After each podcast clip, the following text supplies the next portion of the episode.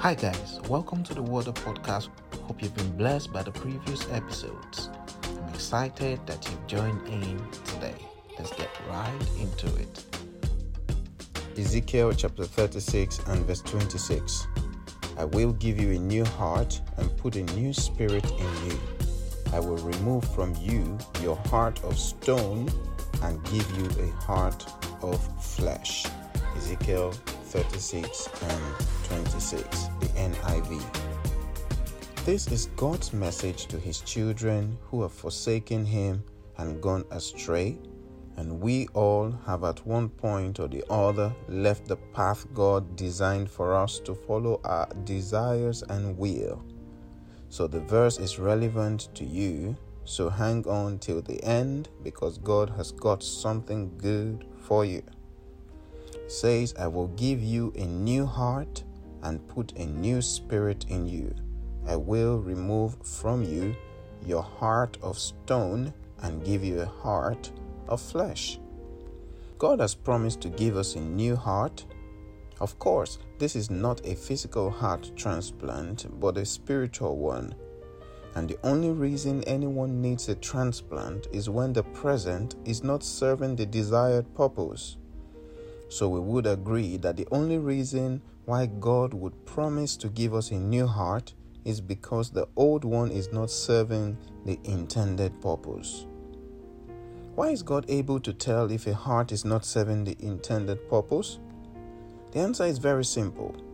The manufacturer of a thing knows the reason why it was made and is in the best position to tell if it's functioning to capacity or not. The functioning capacity of the heart we're referring to is not the blood pump function of the heart. The word heart used in scripture is used as a figure of the very core of our being. The heart is considered one of the most, if not the most important organ in the human body. Every other organ is dependent on it for supply. So, God metaphorically referred to the faulty heart as the heart of stone. What are the characteristics of a stone? Number one, it's impermeable to anything air, or water. A stone does not permit the entrance of fluid or air. The Word of God has been described as water when it says, by the washing of water by the Word. And Jesus also speaking said, My Word is spirit and life. The Spirit is likened to wind. So there is no life in a stone. It is a dangerous state when anyone develops a stony heart. A stony heart does not receive the word of God, neither can it accommodate it. No wonder God did not say He would improve the stony heart. Rather, He said the heart needed total replacement. Number two, not only does a stone not permit the entrance of anything, it also does not give anything. It lacks the ability to give, which is against the nature of God. God is a giver, and we've been made to adapt to a cycle of giving. Jesus gave the parable of the sower and talked about seeds on stony ground. The seed is the word of God, and we know what happened to that seed.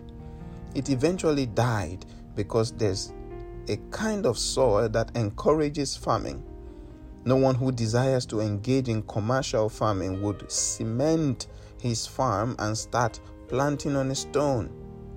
For such individual, you can tell how much profit he would make even before harvest. Number three, stones are also noted for being a hindrance in an individual's way to either stop them from making progress or cause them to fall. If you find that you're intentionally or unintentionally giving suggestions that will make people stagnant or cause them to stumble, you need to closely watch it. A stone is not going anywhere and does not want others to move as well. What is your reaction when you see a colleague buy a brand new car? I'm not talking about your outward reaction, which is a show for people to see, but your unspoken reaction. How do you react when your classmates keep inviting you to their weddings, but no one has come your way for the past six months? Will you still rejoice with them? The Bible says, Rejoice with them that rejoice. Number four, stones are insensitive. They have no feelings and can do anything. Those with hearts of stone can rape, they can steal, kill, cause destructions of other lives, and feel no remorse about it.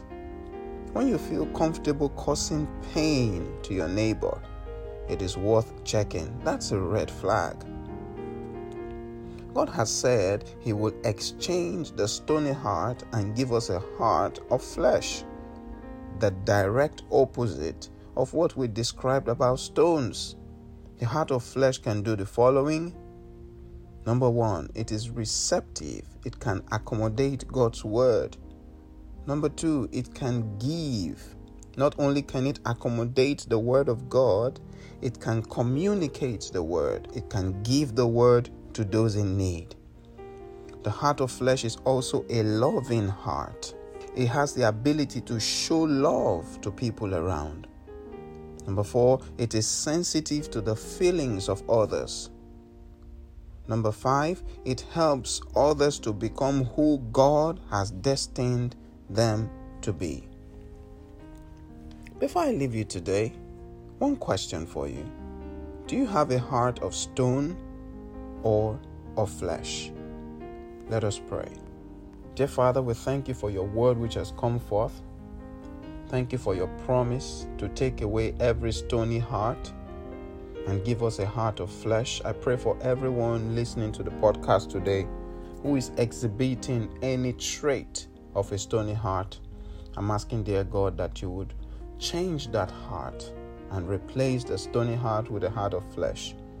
Let your fire come upon every heart listening, and let every hardness be changed. Let every heart be receptive to your word. Let your word transform us and make us who you want us to be. Thank you, dear God. We give you praise and glory. In Jesus' mighty name, we have prayed. Amen and amen. Thanks for tuning into the podcast today. I hope you were really blessed. We'd like to respond to your questions if you have any.